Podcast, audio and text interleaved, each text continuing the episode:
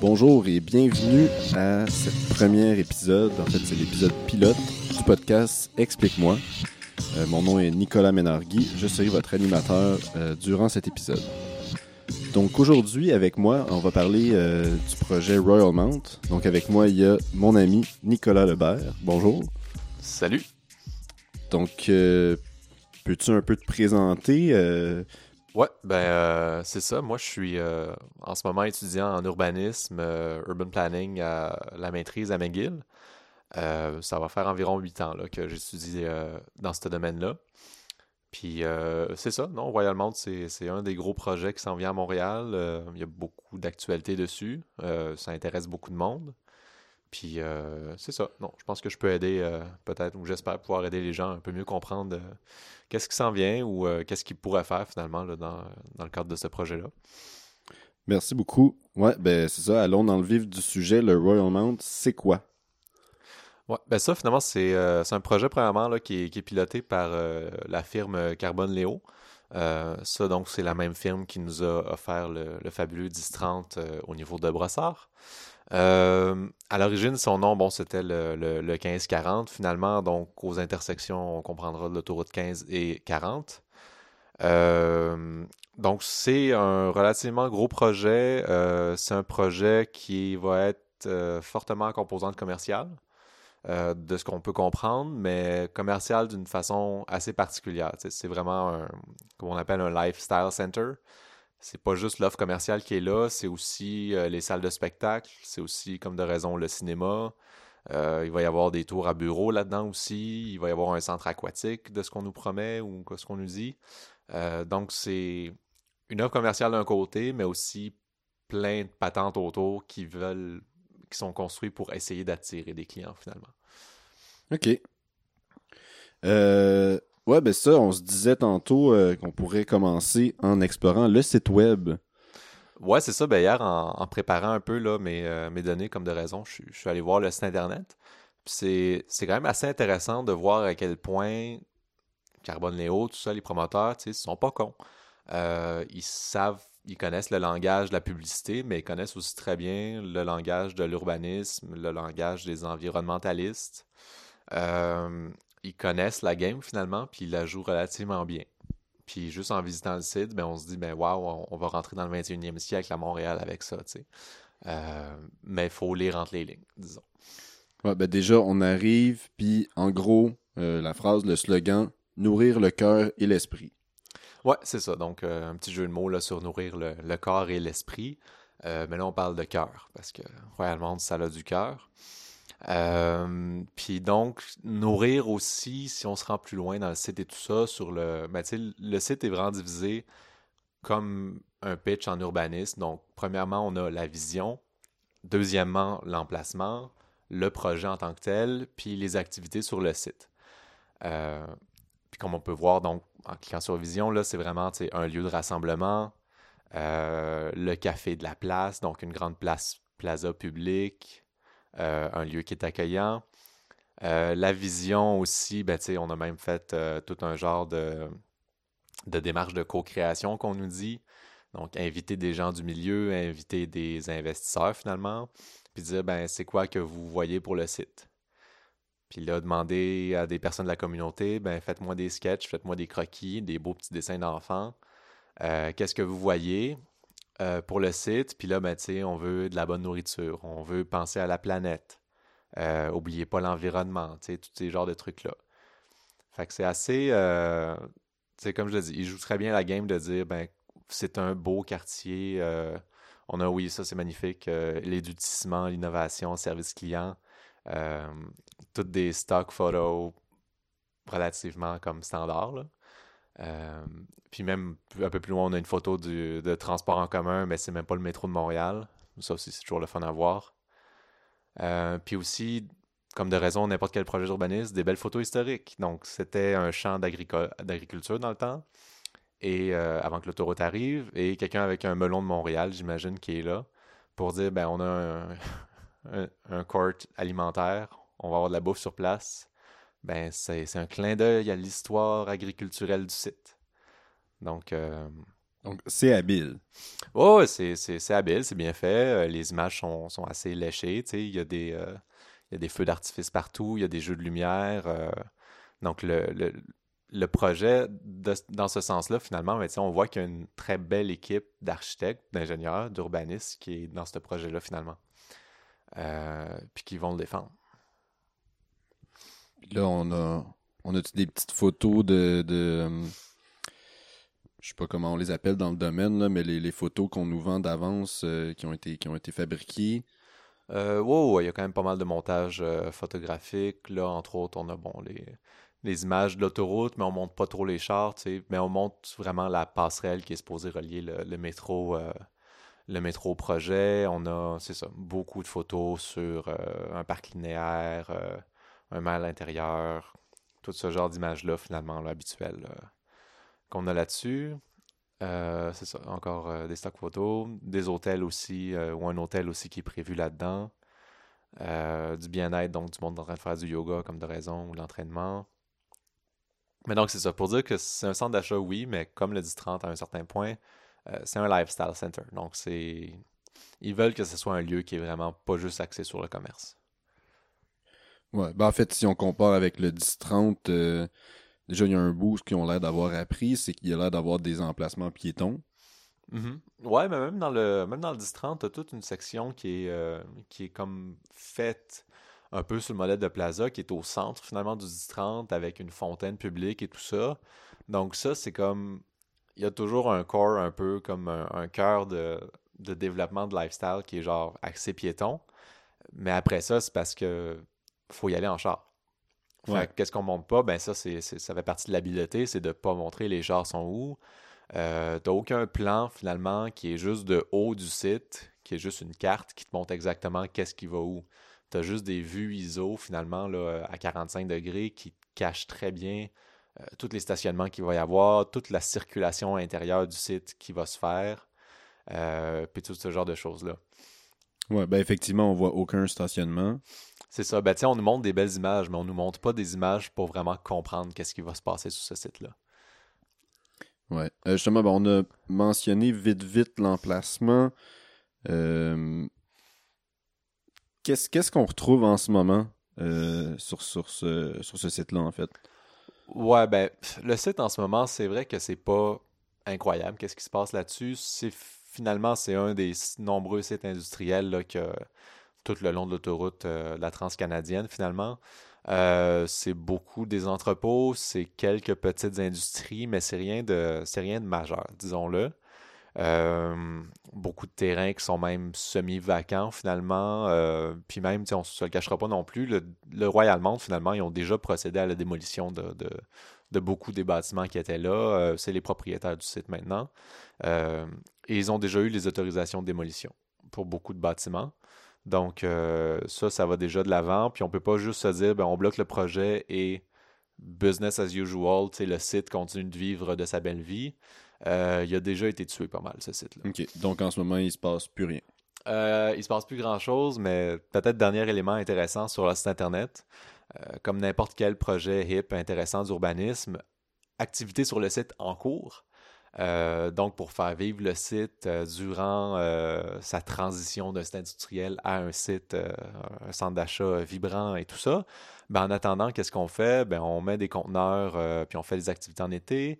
on fait de l'apiculture sur le site avec des abeilles pour montrer aux, jeunes enfants c'est quoi l'agriculture urbaine, des choses comme ça.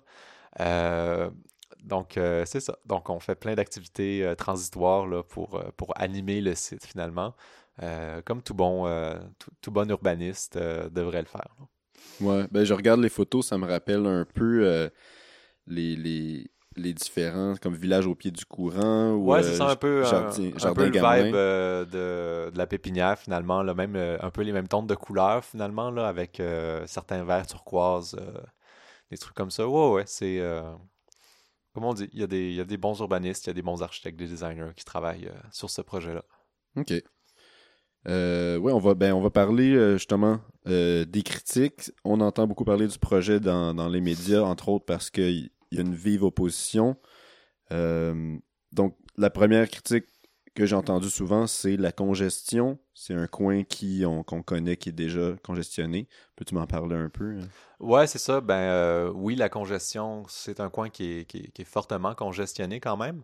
Euh, déjà en ce moment, euh, de l'aveu même du développeur, du promoteur, donc c'est environ 20 000 voitures de plus qui vont aller se mettre là-dedans. C'est pas beaucoup là, comparé aux centaines de milliers de voitures qui passent déjà sur le site, mais c'est 20 000 voitures de plus dans la congestion. Puis ça, c'est peut-être plus qu'est-ce qui, qui fait peur au niveau là, de, de ces projections-là. Euh, puis aussi, comme au niveau de la congestion, euh, oui, c'est un problème, mais aussi c'est toute la, notion de transport en commun qui se rend pas vraiment sur le site. Oui, à partir comme du centre-ville, du transport en commun, tu peux en prendre pour te rendre vers l'extérieur de la ville, ça c'est pas trop un problème. Euh, mais si on regarde la clientèle qui est visée dans l'ouest de l'île, qui ou alors qui est, plus au nord finalement de Montréal, Laval, des choses comme ça, euh, eux autres n'en ont pas de transport en commun qui se rend ailleurs que dans le centre-ville de Montréal. Fait que c'est pas vrai qu'ils vont pouvoir juste se rendre euh, sur le site en métro ou quoi que ce soit puis qu'il n'y aura pas de problème. Euh, ça va surtout attirer du monde en voiture. Ouais.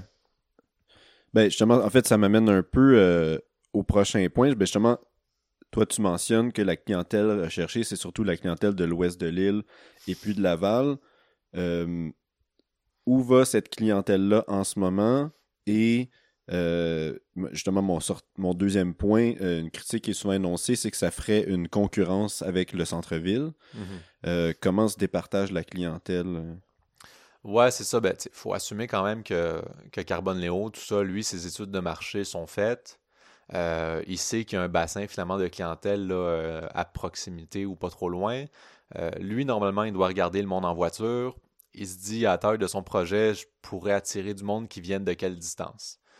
Puis ça, même euh, dans ce genre de projet-là, souvent, on parle de même un volet international. Donc, euh, il assume peut-être même que le monde de New York, finalement, font partie de son bassin euh, de, d'études de marché. C'est ambitieux. Ouais, ouais, mais c'est le genre de c'est le genre, d'ambition qu'il faut avoir pour, pour pitcher des, projets comme ça. donc lui, c'est ça. Lui, son étude de marché, j'imagine que pour lui, il doit y avoir une clientèle potentielle de, de, 8 millions de personnes, 10 millions de personnes. Euh, mais dans la vie de tous les jours, pour de vrai, ce projet-là, ça va surtout aller chercher, comme je disais, du monde de l'Ouest, du monde du Nord. Euh, c'est du monde qui, en ce moment, certainement, vont déjà dans les centres d'achat. On peut assumer, comme le, centre euh, Fairview, Pointe-Claire. puis on va se le dire, ces centres-là, c'est pas des centres qui sont particulièrement comme en ce moment, ça va bien. mais s'ils ont de la compétition, des nouveaux centres d'achat neufs qui vont se construire, c'est ceux qui vont décliner ces centres-là. Euh, puis certainement même qu'en ce moment, sont déjà un peu sur le déclin avec euh, tout ce qui se passe dans les centres d'achat. Euh, juste pour le mentionner comme ça, par exemple, Sears qui, durant un certain temps, occupait peut-être 10%, 15% des espaces dans les centres d'achat, qui ferment d'un coup, ben, c'est des grands espaces qui sont difficiles à subdiviser pour trouver à nouveau. Puis tu sais, une fois que tu as déjà ton Future Shop, tu as déjà ton Best Buy, que tu as déjà tes autres compagnies, euh, tu sais, Tim Horton, il va pas en acheter cinq des espaces dans ton centre commercial. il va en avoir un. Fait qu'à un moment donné, il faut que tu essaies de trouver d'autres personnes ou d'autres compagnies comme ça, mais qui sont pas déjà dans ton centre d'achat. Euh, ça commence à être dur là, pour eux autres. Donc, on a, on a une surabondance de locaux, euh, pas, assez, pas assez de demandes, en fait. Ouais, c'est ça. Pas assez de demandes, autant du point de vue du consommateur que aussi du point de vue de, ces compagnies-là, finalement, qui, qui cherchent euh, qui ne cherchent pas nécessairement toujours plus de locaux ou plus d'espace dans les centres commerciaux. OK. Euh, puis je me demandais, bon, on parle de, de clientèle du nord, de l'ouest. Est-ce que ça aurait un impact sur la fréquentation euh, du centre-ville, de, la promenade Sainte-Catherine? Mhm. Ouais, c'est ça. Ben ça, c'est un autre. c'est peut-être une, contradiction finalement de la, ville de Montréal là-dedans. Euh, quand on se dit qu'on va investir des, dizaines, des centaines de millions pour vitaliser des rues commerciales au centre-ville, euh, ça, c'est en assumant que c'est parce que ces rues-là vont être capables d'attirer du monde de relativement loin aussi. Euh, c'est sûr que créer de la compétition comme ça avec des centres d'achat en périphérie un peu partout, c'est pas pour aider ou ça aide certainement pas Sainte-Catherine. on a aussi le quartier des spectacles. Bon, Sainte-Catherine aussi, mais les, salles de spectacle comme ça qui s'ouvrent en périphérie, euh, c'est sûr que si tu demandes à quelqu'un de Laval euh, s'il va aller voir une pièce de théâtre au centre-ville ou s'il peut aller voir une pièce de théâtre euh, qui serait au Royal-Mont, finalement, qui est aux intersections de deux autoroutes. Euh, ben, premièrement, il va pas aller à Montmorency prendre le métro pour débarquer à Berrucam puis aller voir des pièces de théâtre. il va aller, il va prendre sa voiture, il va se rendre au Royal-Mont.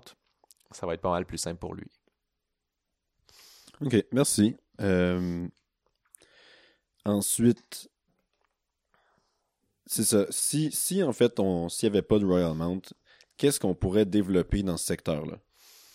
Ouais, ça, ça, nous ramène finalement peut-être un, gros problème à Ville de Montréal, c'est qu'on a beaucoup insisté euh, dans les dernières décennies quand on faisait la. Bon, je, parle en tant qu'étudiant en urbanisme, la, toute la planification du territoire finalement, toute la la réflexion sur les concepts d'organisation, sur euh, telle autoroute, tel métro qui, se rejoignent à tel endroit, ben là, puisqu'on a un amoncellement de circulation dans ces emplacements-là, qu'est-ce qu'on fait avec? Euh, on s'est beaucoup concentré sur le développement résidentiel. On s'est dit, ben, tu as telle autoroute, telle autoroute, euh, tu as telle banlieue, puis contrôler vraiment le développement résidentiel pour, euh, pour la ville de Montréal, c'était vraiment le nerf de la guerre, entre autres, bon, maintenir les familles en ville. ça a été la seule ou seul mantra presque euh, pour la ville de Montréal pendant des décennies. Et, Projet Montréal en parle encore, en fait. oui, ça, ça, n'a pas changé. Puis après ça, la, la question, ben, toute la question de l'emplacement des industries.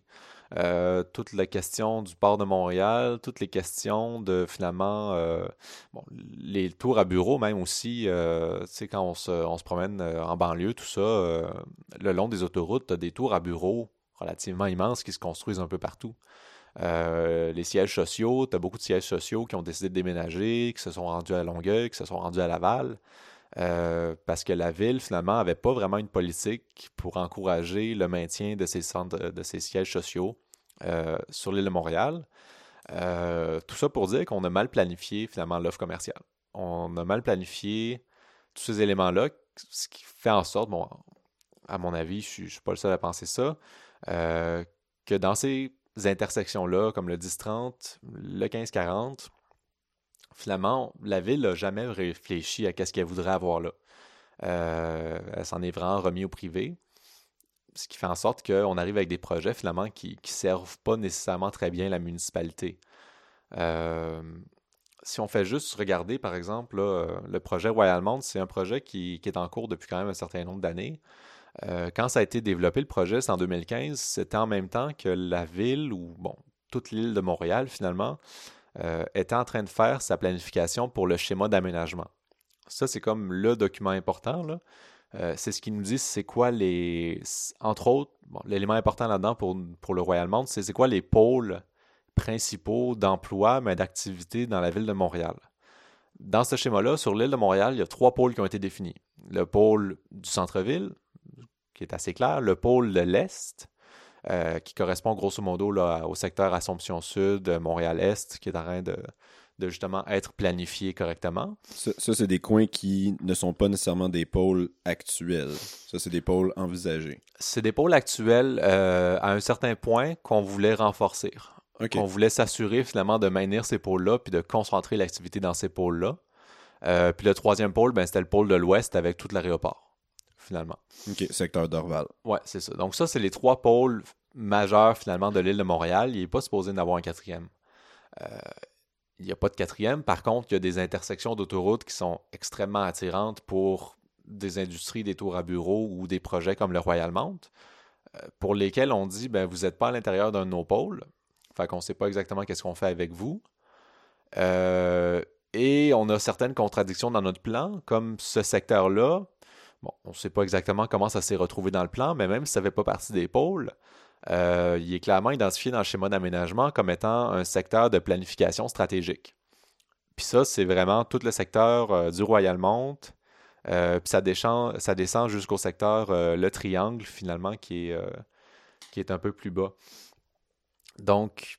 Donc, si je comprends bien, en fait, Carbon Leo, avec leur projet Royal Mount, ils, ils coupent un peu l'herbe sous le pied de la ville, en fait. C'est qu'ils vont faire, ils vont comme un peu provoquer du développement dans une zone que la ville n'avait pas fini de, conceptualiser.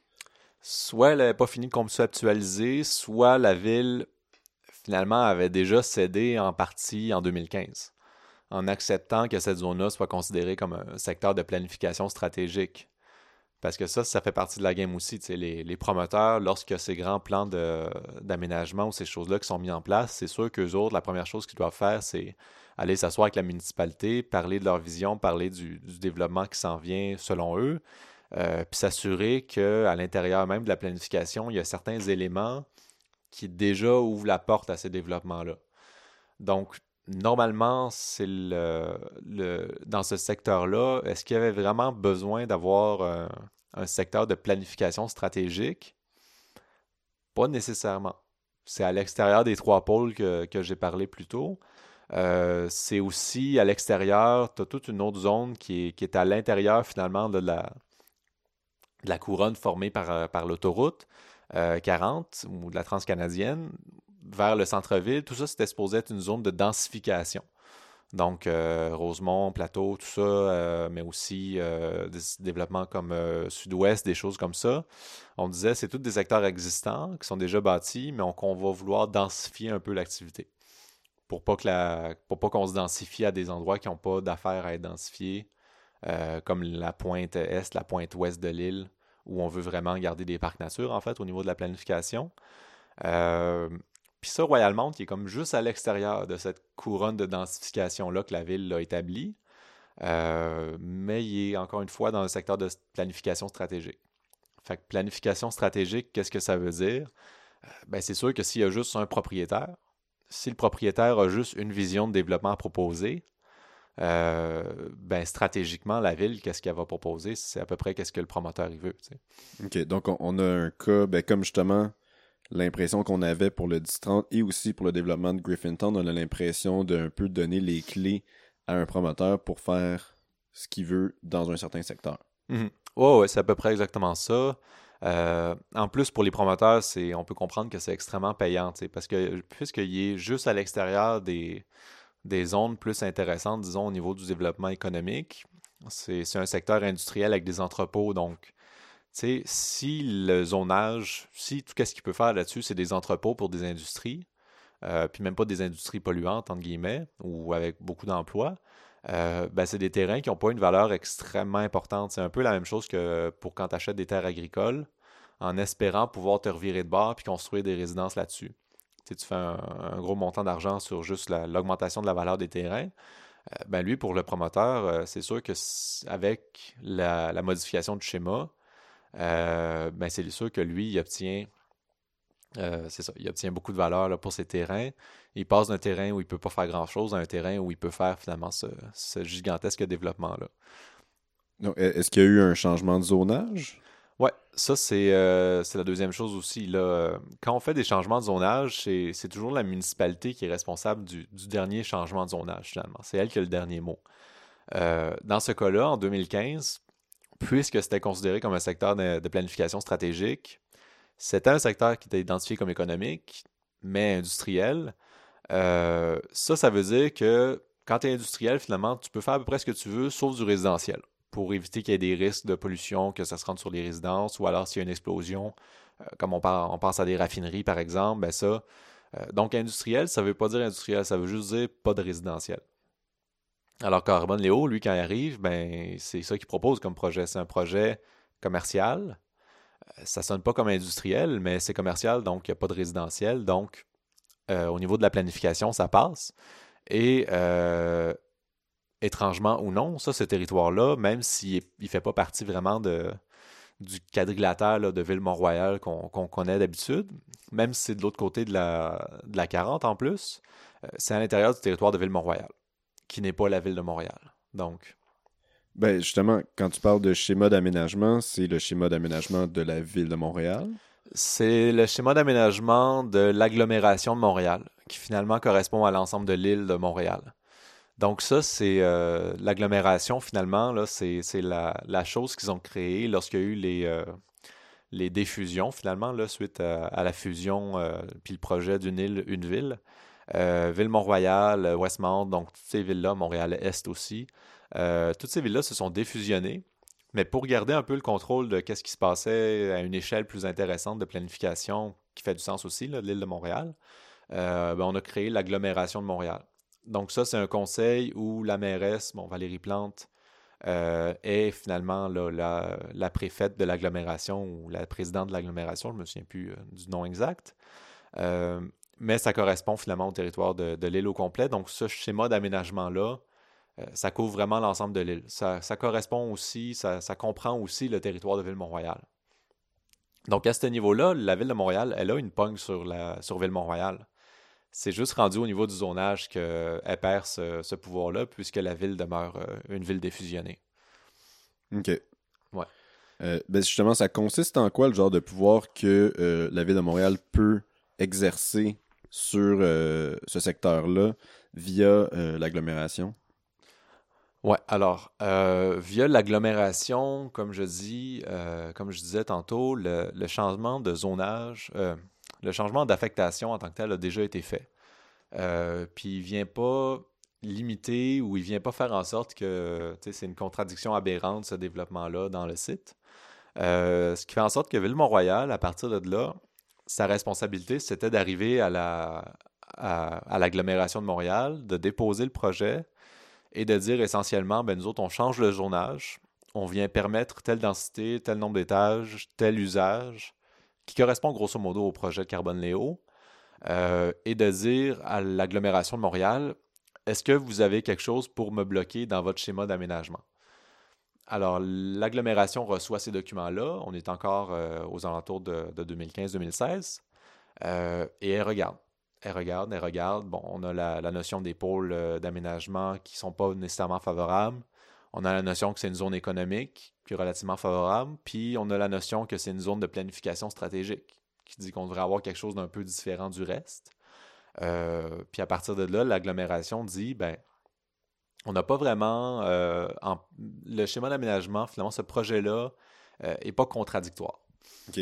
Dans, dans cette, dans cette situation-là, évidemment, la ville de Montréal, eux, sont favorables au projet. Eux, ils arrivent ils ont, politiquement, en fait, eux, ils veulent que le projet ait lieu. Euh, l'agglomération de Montréal, est-ce qu'il y a des considérations politiques de peut-être une opposition? Ou bien si c'est plus euh, technocratique puis euh, mhm. Rendu au niveau du schéma, c'est une instance qui est, on s'en qui est parfaitement nouvelle là. c'est peut-être un niveau de planification finalement où les élus n'ont pas tant que ça l'impression que c'est le que c'est la place importante. on va s'occuper beaucoup de la ville-centre, on va s'occuper beaucoup euh, de Montréal-Est, de l'aéroport. Mais il y a d'autres secteurs qu'on se dit, bah c'est pas si important que ça finalement. Puis on, a comme des angles morts beaucoup là, à ce niveau-là. Donc les élus se préoccupaient pas du secteur? Se préoccupaient un peu moins du secteur, ça c'est euh, évident. Euh, deuxième chose aussi, on parlait là, de, l'intérêt pour Ville-Mont-Royal d'aller de l'avant, ça, petite statistique intéressante. Là. Euh, mais en taxe municipale, ce projet-là, c'est l'équivalent d'augmenter de 30% le budget municipal de Ville-Mont-Royal annuel. C'est énorme. C'est énorme. Fait que c'est sûr que pour Ville-Mont-Royal, euh, même s'ils sont déjà riches, bon, le, salaire moyen des habitants de Ville-Mont-Royal, c'est 103 000 par année, là, revenu médian. Par, euh, par foyer ou. Par euh, ménage. Par ménage, OK. Par ménage. Donc, c'est quand même plus que le 40 000 des, ménages montréalais euh, en, moyenne. Donc, ils sont déjà riches, mais disons que si on peut enlever, si on peut diminuer les taxes des, les taxes des résidents grâce à un projet commercial qui est même pas situé finalement dans vraiment le quadrilatère de Ville-Mont-Royal, fait qu'il n'y a pas trop d'impact finalement sur la population de Ville-Mont-Royal. c'est sûr que c'est win-win pour Ville-Mont-Royal, ça, il n'y a, aucune question là-dessus. Euh, qu'est-ce que la ville de Montréal a gagné dans ce projet-là? Euh, c'est peut-être plus là qu'il faut se poser des questions. Euh, mais toutes ces affaires-là de changement de zonage, changement d'affectation, changement du schéma d'aménagement, tout ça aussi, c'est arrivé, arrivé avant que Projet Montréal gagne ses élections finalement. Donc, c'est des shots qui ont déjà été cannés depuis deux ans, trois ans. Puis là, maintenant que ça ressort dans médias parce que ça avance un peu plus, le projet, puis il y a d'autres étapes qui ont été franchies, euh, ben c'est là qu'on se rend compte que ben, a été où la consultation publique, euh, où c'est qui ont été euh, les élus pendant ce temps-là? Euh, puis c'est ça. Ouais, ben c'est ça. Ça date en fait d'une administration qui était beaucoup plus dans le, dans le laisser-faire, en fait. Dans le laisser-faire à un certain point, mais qui, était peut-être un peu plus favorable aussi au projet là, dans, dans sa mouture. Là. Ouais. Euh, ouais, ben justement, euh, dans l'actualité récente, on a vu que la ville de Montréal, donc l'administration de, Projet Montréal, Valérie Plante, ont refusé de, de faire un, moratoire. Peux-tu un peu expliquer ben, c'est quoi ben, qu'est-ce qu'ils auraient pu faire d'abord, mhm. puis pourquoi ils l'ont pas fait? Ouais, ben ça, c'est intéressant quand même, euh, cette notion-là, parce que pendant un temps, on, était pas mal convaincus, euh, puis même on en parlait là, euh, entre, entre urbanistes quasiment, on pourrait dire, puis on était pas mal sûr que Projet Montréal irait de l'avant avec un moratoire, ou bon, l'équivalent là, qui, qui en gros s'appelle un règlement de contrôle intérimaire. ça, finalement, c'est une patente réglementaire, on va se le dire, là.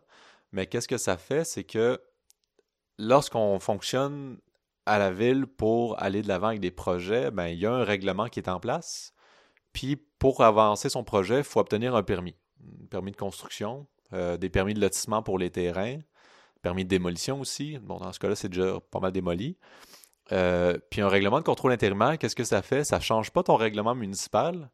Tout ce que ça fait, c'est que tu détermines dans quel secteur, pour quel type de permis, tu n'émets plus de permis. OK. Donc, c'est la fin de l'émission de permis pour une certaine zone. C'est ça. Puis, normalement, tu dois dire, bon, pour quelle raison, mais euh, en gros, c'est vraiment comme un moratoire, finalement, quand on y pense. Donc, il n'y a plus aucun permis qui est émis dans ce secteur-là, dans cette zone-là, jusqu'à ce que la ville ait eu le temps de se de bord, penser à sa planification, penser à ses règlements, puis les modifier. Euh, donc, ça, c'est un pouvoir qui est très fort pour les municipalités. Puis au Québec, ça va encore plus loin que ça. Normalement, on pourrait penser que ce genre de règlement-là, il faudrait que tu aies une date limite. Comme je peux bloquer mes permis, mais pas plus qu'un an. Parce qu'à un moment donné, un moratoire à perpétuité, c'est plus vraiment un moratoire. C'est permanent. Euh, au Québec, on est chanceux, entre guillemets. Euh, dans la loi, il n'est même pas prévu qu'il y ait de limite à ça. Fait que la ville aurait pu mettre un règlement de contrôle intérimaire là-dessus, puis vraiment prendre le temps, comme elle veut, de planifier le territoire. OK.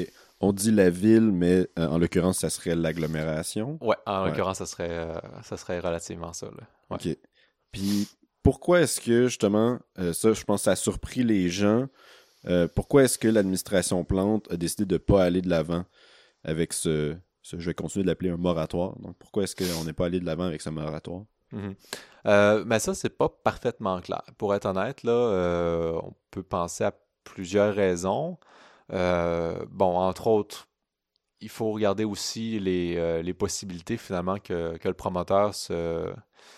Il y a quand même certains bons arguments, entre guillemets, pour placer le Royal Mount là et pas, par exemple, le construire à Laval. Ou pas, par exemple, le construire. Euh, bon, Brassard, il y a déjà le 10-30 qui n'en construirait pas un autre là. Mais il y a cette notion-là aussi de compétitivité entre les villes. Donc, si on refuse des investissements, le promoteur, lui, de toute façon, il fait juste des centres commerciaux. Fait qu'on le convaincra jamais de prendre cet argent-là puis de l'investir dans euh, le plateau ou de l'investir dans un beau développement 100% euh, éco-énergétique au centre-ville, des choses comme ça. Lui, c'est pas sa spécialité. Donc, c'est sûr que lui, s'il peut pas le faire à Montréal, il va trouver une autre place pour le faire. Puis à partir de là, la ville de Montréal ne pourra pas bloquer le développement euh, ailleurs. Donc, la considération, ça serait de ne pas rater une opportunité, Ouais, ça en fait partie. Puis l'autre chose aussi, c'est euh, aussi, j'ai l'impression, Projet Montréal de d'essayer de garder un peu sa réputation de pas euh, ou perdre sa réputation de juste bloqueur de projet. Là. Puis à partir de là, ben, c'est de dire aux promoteurs, ben, regardez, on, va quand même s'asseoir avec vous. Euh, on va quand même être raisonnable, puis on va voir comment est-ce qu'on peut améliorer le projet. Puis là, on rentre dans toute cette game-là de pas bloquer, mais de dire, ben, on, on va écouter, puis on va améliorer. Et on, et on négocie, on entre en négociation. C'est ça, on rentre en négociation, puis avec la menace quand même peut-être en arrière d'un règlement de contrôle intérimaire, d'un moratoire, si le développeur il collabore pas trop. Donc, en n'appliquant pas le moratoire tout de suite, aussi, euh, ça empêche peut-être de rompre des négociations qui sont en cours. Il y a aussi ça qui peut jouer dans, dans la game. Puis aussi, ce projet-là, il ne faut pas se le cacher, c'est un projet de, bon, beaucoup d'argent, bon, ça c'est une chose, mais c'est aussi un projet qui ne va pas se réaliser du jour au lendemain. il va se réaliser en étapes, en phases. Puis, si je me souviens bien, les dernières phases du projet, là, on parle quand même de, euh, de plus que, que 10 ans avant qu'il soit complété. Donc, ça peut être des négociations qui sont ongoing pour chacune des phases pour les prochaines 10 années. Euh, alors que mettre un moratoire aujourd'hui, ben, ça ne nous avance pas pour quand le projet va se réaliser pour de vrai. OK. Donc, essentiellement, ben, l'administration plante espère pouvoir en retirer euh, certaines choses, en fait. Oui, il y a ça. Puis aussi, de l'autre côté, les élus, c'est une chose. Il y a aussi les fonctionnaires qui sont importants là-dedans. Euh, les fonctionnaires, bon, peut-être que les grandes directions ont peut-être changé un peu, mais les fonctionnaires basiques qui ont travaillé avec les promoteurs pour établir le projet, les permis et tout ça, euh, d'une élection à l'autre, c'est les mêmes. Ces fonctionnaires-là ont déjà été convaincus, il faut croire, à un certain point, que le projet avait de l'allure. Euh, puis ont déjà fait des recommandations positives aux conseils municipaux, aux élus, en leur disant, ben regardez, euh, le projet, bon, c'est sûr, c'est refusé par certains milieux à Montréal parce que ça ne correspond pas à, un mode de vie dans lequel on veut se projeter, le centre d'achat. Euh, mais c'est un projet qui, somme toute, de façon neutre complètement, là, est peut-être intéressant. Euh, puis qui peut peut-être attirer des clientèles qui, de toute façon, n'iraient jamais au centre-ville. Donc, de ce point de vue-là, pour des fonctionnaires qui sont déjà convaincus, euh, quand l'administration plante arrive, ben, ces fonctionnaires-là, ils font juste reprendre leur dossier, puis ils les représentent aux nouveaux élus en disant, ben, on l'a déjà défendu au niveau de Denis Coderre. Denis Coderre était d'accord, puis il nous a, il nous a dit d'aller de l'avant. Euh, puis on va pas se revirer comme ça. On va vous convaincre, vous, nouveaux élus, que le projet a encore de l'allure.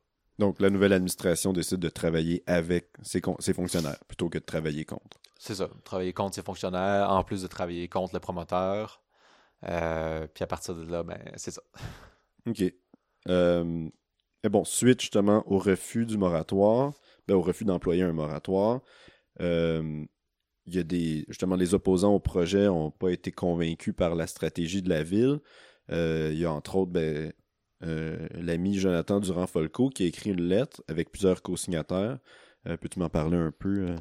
Ouais, c'est ça. Ben ça, c'est une lettre, euh, je pense, qui arrive à point là quand même. Euh, du moment qu'on voit que les élus euh, seront pas particulièrement, euh, disons, critiques par rapport au projet. puis que le projet aussi, qui semble pas y avoir de consultation qui s'organise, alors que bon, dans tous les autres projets de la ville, que ce soit le Mont-Royal, la falaise Saint-Jacques, qui est un projet de parc, que ce soit Morrison, que ce soit bon il y en a des consultations en ce moment à Montréal, il, y a, presque juste ça, certains diront. Euh, mais pour le Royal Mount, on parle toujours pas vraiment d'avoir ce genre de, consultation-là. Fait qu'il y a peut-être peur aussi que, que le projet, finalement, ça retourne dans les bureaux des fonctionnaires pendant encore une année ou deux. Puis que, ce soit juste autorisé comme ça. Et donc, euh, je pense que la lettre, finalement, là, c'est, euh, c'est, le bon moment pour la sortir.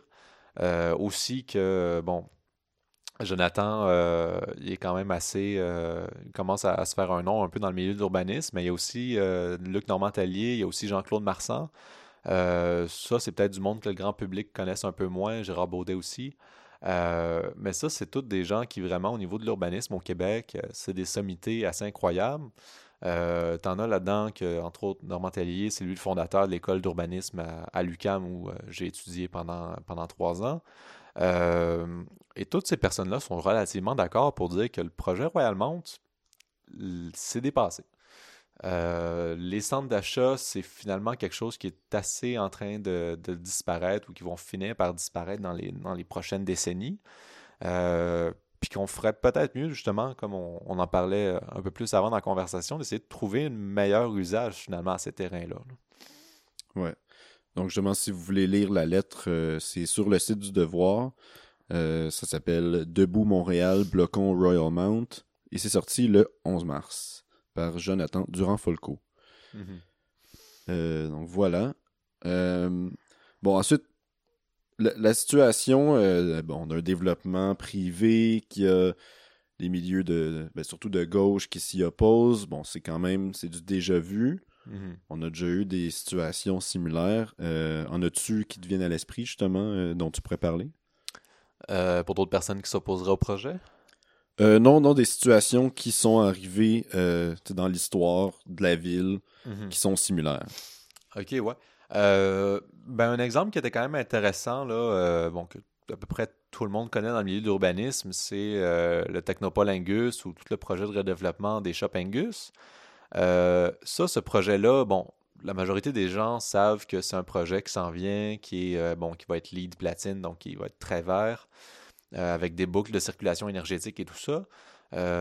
Mais il y en a peut-être un peu moins qui savent que ce projet-là, à l'origine, bon, c'était deux choses. Il y avait un volet résidentiel qui a été fait par le, Canadien Pacifique, finalement, qui était propriétaire des terrains. Euh, puis l'autre volet du projet, finalement, le Canadien Pacifique, qu'est-ce qu'il voulait faire à l'époque, on parle des années 70, euh, c'était de vendre ces terrains-là pour faire un gigantesque centre d'achat. Euh, dans Rosemont, dans le vieux Rosemont. Ouais, on parle des terrains, ben c'est à l'emplacement comme, comme actuel à l'est de Molson, entre Rachel et Saint-Joseph, c'est bien ça? Euh, ça, c'est les terrains, ouais. C'est à peu près à cette hauteur-là. Euh, c'est dans Rosemont, mais c'est comme sur le bord de la traque euh, du Canadien Pacifique, mais à l'est, finalement, de, la, voie ferrée. Ça, ce projet-là, donc, ça c'était supposé vraiment être un, centre commercial. par contre, peut-être une différence avec le projet Royal Monde, c'est qu'il y avait une communauté autour qui était quand même assez attaché au site, qui avait travaillé là longtemps au Shop Angus, qui était bon, euh, l'atelier, euh, les ateliers de fabrication de, de wagons et de, locomotives là, du, Canadien Pacifique.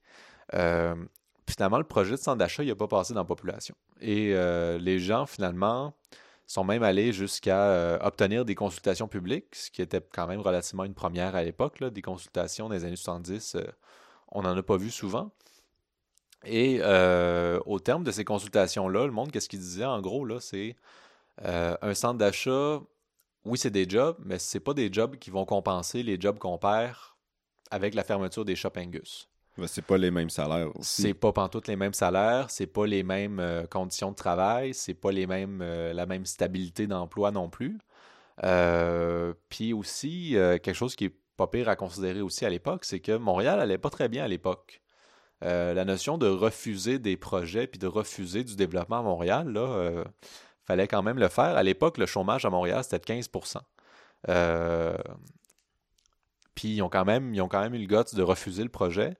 Et c'est quelque chose d'intéressant avec la CEDEC à l'époque, bon, comme Corporation de développement économique et communautaire. Qu'est-ce qui est venu finalement à dire, c'est que ils sont assis à table avec bon, les représentants de la ville, mais du Canadien Pacifique aussi, puis on dit OK, on n'est pas prêt tout de suite à développer. Par contre. Qui, a dit ça qu'on n'est pas prêt à développer? La, CEDEC. Ça, c'est la Corporation de développement euh, économique communautaire de Rosemont. Euh, ils n'étaient pas prêts à développer tout de suite. Par contre, qu'est-ce qu'ils ont obtenu par contrat? C'est une option d'achat pour les dix prochaines années, à, un, taux. Donc, pour dire, ben, la CEDEC les terrains qui sont là, vendez-les pas tout de suite à des développeurs à un centre commercial. Donnez-nous le temps de faire une montée de fonds, de ramasser notre argent, de faire un plan d'affaires, puis de faire une contre-proposition qui a de l'allure. Et euh, c'est ce que la CEDEC a réussi à faire. Ils ont créé la corporation, la Société de développement Angus, euh, qui désormais est en train de faire des projets bon, euh, à plusieurs endroits à Montréal. Là. Ils ne sont même pas juste limités à Rosemont. Cette corporation-là, finalement, a monté un projet alors, petite chose intéressante, à l'origine, ils voulaient créer 1500 emplois dans l'ensemble du site. C'était ça leur grande vision de développement.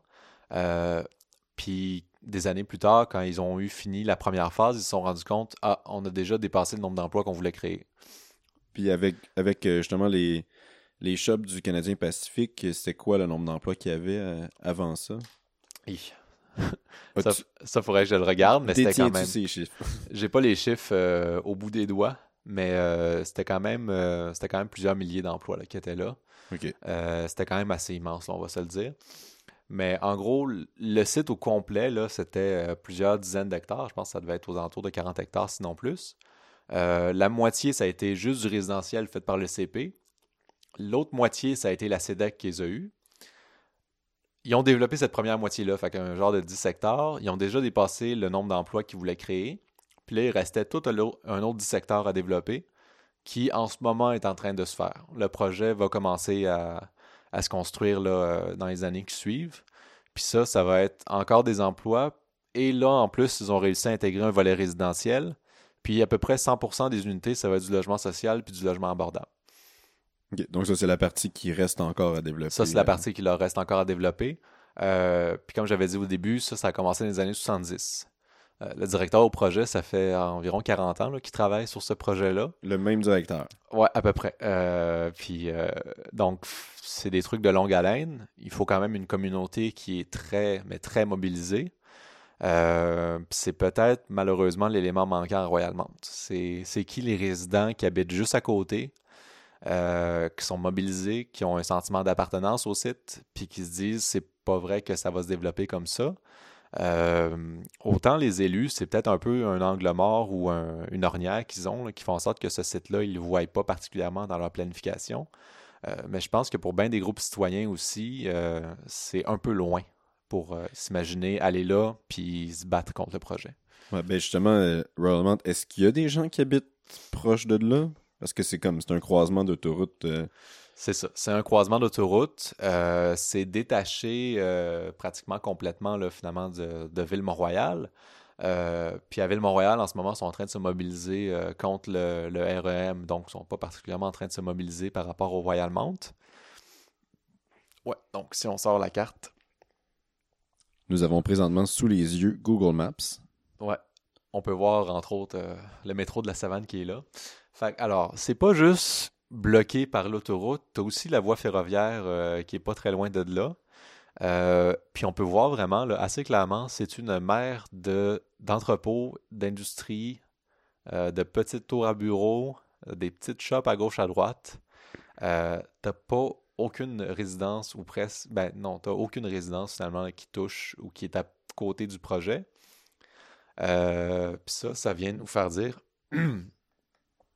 Puis ça, ça nous, ça nous ramène finalement aussi au fait que euh, un des aspects que la Ville de Montréal voulait négocier avec le promoteur pour le rendre plus euh, acceptable socialement, euh, c'était d'intégrer du résidentiel là-dedans.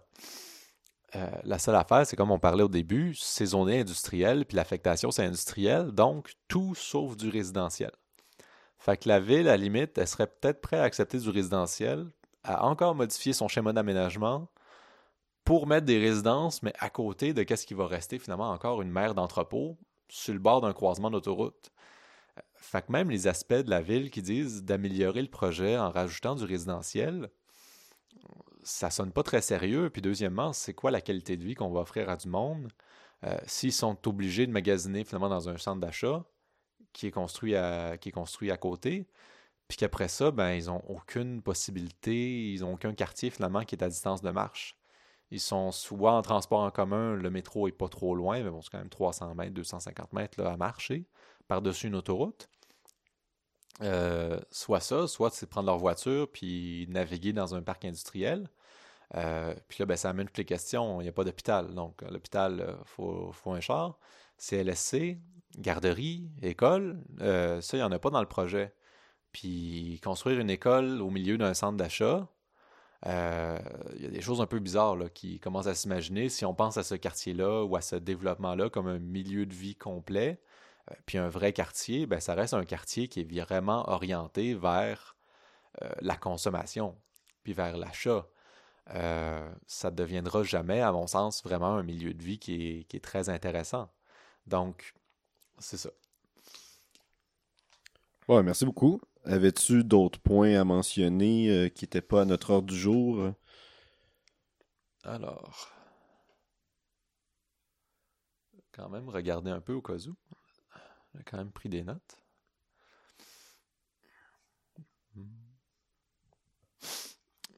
Ouais, c'est ça. Le, nombre de logements qui parlait, c'était euh, 7000 logements euh, qui disaient qu'ils pourraient rentrer là-dedans si la ville leur permettait de mettre du, euh, du résidentiel. Donc 7000 logements, c'est beaucoup. C'est beaucoup considérant la superficie euh, du site, en fait. Le, le site est énorme. C'est pas, Ah ouais, euh, pas uniquement le, le quadrilatère qu'on voit sur les, euh, sur les vues. c'est ça, sur les, sur les belles vues. là. C'est vraiment tout un quadrilatère. Sur le site de Lemay, qui est une firme d'urbanisme, architecture, c'est eux autres qui avaient travaillé pour le compte de, de Carbone Léo pour euh, penser à comment intégrer ce projet-là dans le schéma d'aménagement finalement. Euh, oui, ça, ça m'amène à un point intéressant quand même. Euh, justement, un, article de, Luc Normand-Tellier dans, dans, Le Devoir, je crois, il y a quelques, semaines, quelques années, qui parlait qu'au final, il y avait qu'au niveau des urbanistes au Québec, puis lui, il se désolait de la dédensification de Montréal, puis du fait qu'on développe les banlieues comme ça se peut pas au niveau euh, des urbanistes, ça fait longtemps qu'on le sait que c'est un problème. Ça fait longtemps qu'on travaille et qu'on dit qu'on travaille contre. Ça fait longtemps qu'on se plaint que ah, on n'écoute pas les urbanistes, c'est de votre faute si ça va mal, c'est parce que vous ne nous écoutez pas. Euh, mais ça, pour Luc Normand-Tallier, puis lui, il a été professeur pendant euh, des dizaines d'années, puis il en a formé des urbanistes. Il se demande si ça a valu la peine ou s'il a bien fait de former ce monde-là. Parce que dans la gang des urbanistes qui ont été formés, il y en a qui prennent le micro, il y en a qui s'en vont dans les journaux, il y en a qui se plaignent de l'étalement urbain, puis il y en a qui parlent pas, mais qui sont dans des firmes, mais qui sont avec des développeurs, puis qui mettent de l'avant ces projets-là, puis qui reprennent le langage de l'urbanisme pour créer des milieux de vie qui n'ont pas d'allure, mais que, qui participent à la game finalement. Euh, puis ça, il y en a quand même beaucoup. Euh, des urbanistes, euh, des architectes, des ingénieurs qui travaillent finalement dans l'ombre, un peu comme, comme Luc Normand-Tellier disait, puis on se demandait finalement, ben, qu'est-ce qu'on fait par rapport à ça? Comment est-ce qu'on fait pour, euh, pour contredire? Euh, puis même en tant que citoyen, on, on, veut faire confiance à ces professionnels-là, ou des fois les professionnels, bon, ils utilisent un, langage ou un, lingo finalement qu'on ne comprend pas parfaitement. Puis on se dit, ben, ils doivent savoir de quoi ils parlent. Mais des fois, il faut, faut, creuser un peu plus, puis il faut, euh, faut pas hésiter parfois non plus à, essayer de remettre en question même des choses proposées par des, par des urbanistes, par des architectes, euh, par des professionnels finalement. Là, des fois, il faut, faut pas hésiter non plus. Merci beaucoup. Donc, c'était tout pour notre premier podcast. Ouais, ben, merci de l'invitation. Merci à vous d'avoir été avec nous pour ce premier épisode du podcast Explique-moi. N'hésitez pas à m'envoyer vos commentaires ou suggestions. Je tiens à remercier Simon Tekerkar pour son soutien, sa musique et son matériel audio, ainsi que Nicolas Lupien pour le montage.